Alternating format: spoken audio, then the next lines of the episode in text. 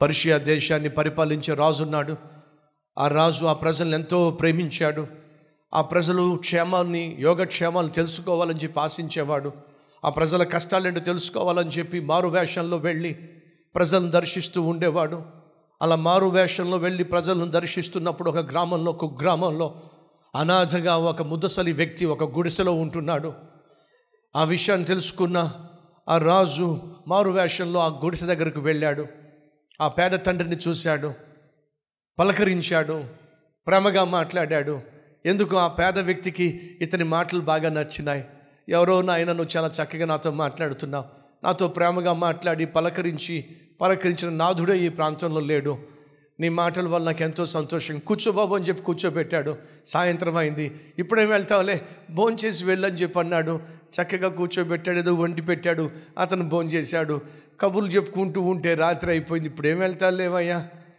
నా ఇంట్లో ఎవరు లేరు నా అన్న వాళ్ళు ఎవరు లేరు నాతో మాట్లాడేవాళ్ళు పలకరించేవాళ్ళు ప్రేమగా ప్రేమను పల చూపించేవాళ్ళు లేరు. ఈ రాత్రి ఇక్కడ ఉండిపో ఒకవేళ ఉండాలనుకుంటే రాత్రి ఉండిపోయాడు రెండు రోజులు ఉండిపోయాడు నాలుగు రోజులు ఉండి ఆ తర్వాత వెళ్ళాడు.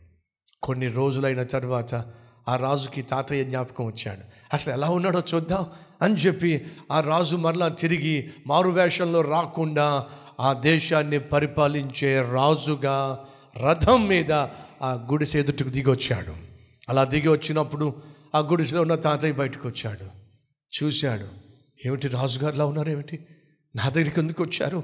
అని చెప్పి వణికిపోతూ బయటకు వచ్చినప్పుడు ఆ రాజు రథం దిగి తాతయ్య బాగున్నావా? అని పలకరిస్తే ఈ స్వరం ఏదో నేను గతంలో విన్న స్వరంలా ఉంది. రాజా నువ్వేమిటి నా గుడిస్ దగ్గర రావటం ఏమిటి? అన్నప్పుడు నేను రాజును పిలుస్తున్నావు కానీ నేను ఎవరో తెలుసా నీకు? అదే నాకు అర్థం కావట్లేదు. రాజు అని తెలుసు కానీ నీ స్వరం మాత్రం నాకు చాలా పరిచయం. ఏం తాతయ్య నన్ను మర్చిపోయావు? నేనే తాతయ్య. నాలుగు రోజులు నీ గుడిసెలో నీతో పాటు ఉండి గంజన్నం తిన్నాను. నీతో పాటు ఇక్కడ నేల మీద పడుకున్నాను. నీ ప్రేమను పంచుకున్నాను. నా ప్రేమను పంచి ఇచ్చాను అయ్యా ఆ రోజు వచ్చిన పేదవాడివి. నేనే తాతయ్య. నీకేం కావాలో చెప్పు. ఈ రాజ్యంలో నువ్వు ఏం కోరుకున్నా నీకు ఇవ్వాలనే చెప్పి వచ్చాను. చెప్పు నీకేం కావాలో. ఆ తాతయ్య అంటున్నాడు అయ్యా ఎవరికైనా వెండి కావాలంటే వాళ్ళకి వెండి ఇవ్వండి. ఎవరికైనా బంగారం కావాలంటే వారికి బంగారాన్ని ఇవ్వండి. ఎవరికైనా వస్తువులు స్థలము పొలం కావాలంటే వాళ్ళకి ఇచ్చేసేయండి. నాకు మాత్రం వీటన్నిటికంటే బహుశ్రేష్టమైందే నువ్వు నాకు ఇచ్చావు ఏమిచ్చాను తాతయ్య నీకు? అప్పుడు అంటున్నాడు నేను ఎక్కడ పడి ఉన్నానో అక్కడికి నువ్వు వచ్చావు. నాతో పాటు గడిపావు నాతో పాటు భోంచేశావు. నిన్ను నీవే నా కోసం అప్పగించుకున్నావు. ఇంకెంతకంటే నాకేం కావాలి? కాబట్టి నీ ఆస్తిపాస్తుల కంటే నీ ప్రేమ గొప్పది. నీ ఆస్తిపాస్తుల కంటే నువ్వు నాతో గడిపిన సమయం గొప్పది. నీ ఆస్తిపాస్తుల కంటే నువ్వు నన్ను ప్రేమించావే. అదే ఆ ప్రేమే గొప్పది. ఇతరులకు నువ్వు ఏమైనా ఇచ్చుంటావేమో కానీ నాకు మాత్రం నిన్ను నీవే అప్పగించుకున్నావు. ఈ లోకంలో చాలా నమ్మకాలు ఉన్నాయి విశ్వాసాలు ఉన్నాయి మతాలు ఉన్నాయి వారు వారు నమ్మిన దేవుళ్ళు ఏమేమి ఇచ్చారో నాకు తెలియదు కానీ ప్రియ సహోదరి సహోదరులు నేను చెప్తున్నాను నేను సేవిస్తున్న నా దేవుడు నా కోసం తన ప్రాణాన్నే ఇచ్చేశాడు. ప్రాణాన్నే త్యాగము చేసి నన్ను రక్షించడానికి నన్ను విడిపించడానికి తనకున్న సమస్తాన్ని దారపోసిన దేవుడు నేను సేవిస్తున్న దేవుడు. ఇంకేమి ఇవ్వాలి చెప్పు. ఇంకేం కావాలి చెప్పు. నాకు అది లేదు ఇది లేదు ఇది లేదు అని ఏడుస్తున్నావు ఇదంతా ఏడుపంతా ఈ మూన్నాళ్ళ ముచ్చటేగా?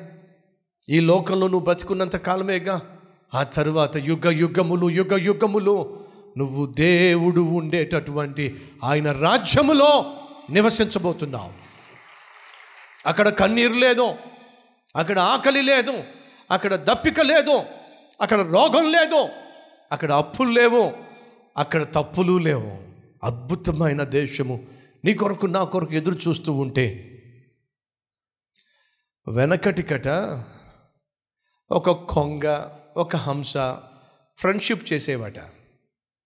హంస అనుకోకుండా ఒకరోజు పరలోకానికి వెళ్ళిందట. పరలోకానికి వెళ్ళి ఆ పరలోకంలో ఉన్నటువంటి దేవుని మహిమను చూసి ఎంతో సంతోషంగా భూమి మీదకి వచ్చేసిందట. భూమి మీదకి వచ్చిన తర్వాత కొంగబావను చూసి కొంగబావ కొంగబావ పరలోకం ఎంత బాగుందో తెలుసా? పరలోకంలో ఎంత గొప్ప దేవుని మహిమ ఉందో తెలుసా? పరలోకంలో దేవుడు ఎంత అద్భుతంగా ఉన్నాడో తెలుసా? పరలోకము పరలోకము పరలోకం అని చెప్పి ఆ హంస అంటూ ఉంటే ఈ కొంగబావ అందట అక్కడ పెత్తపరులు ఉన్నాయా? అక్కడ బొమ్మిడాయలు ఉన్నాయా? ఛీ పనికి మన కొంగ బుద్ధి మాత్రం కొంగ బుద్ధే. నీ కొరకు నా కొరకు పరలోకములో దేవుడు ఏ లోటు లేనటువంటి అద్భుతమైనటువంటి నగరాన్ని సృష్టిస్తున్నాడు. నీ కొరకు నా కొరకు నివసించడానికి స్థలాన్ని సిద్ధపరుస్తున్నాడు. ఆయన త్వరలో వచ్చి నిన్ను నన్ను పరలోకానికి తీసుకుని వెళ్ళడానికి ఆయన అన్ని ఏర్పాట్లు చేస్తూ ఉంటే నీ ఏడుపేమిటి మధ్యలో? ఈ ఏడుపేమిటి మధ్యలో? ప్రభా నా జీవితంలో ఆరు నూరైనా నూరు ఆరైనా మరి ఏమైనా నేనేమైనా నాకేమైనా నీ బిడ్డగానే జీవిస్తానయ్యా. నీ చిత్తమే నా జీవితంలో జరగాలయ్యా. అదే నాకు క్షేమము నాకు ఆశీర్వాదము. ప్రార్థన చేద్దామా?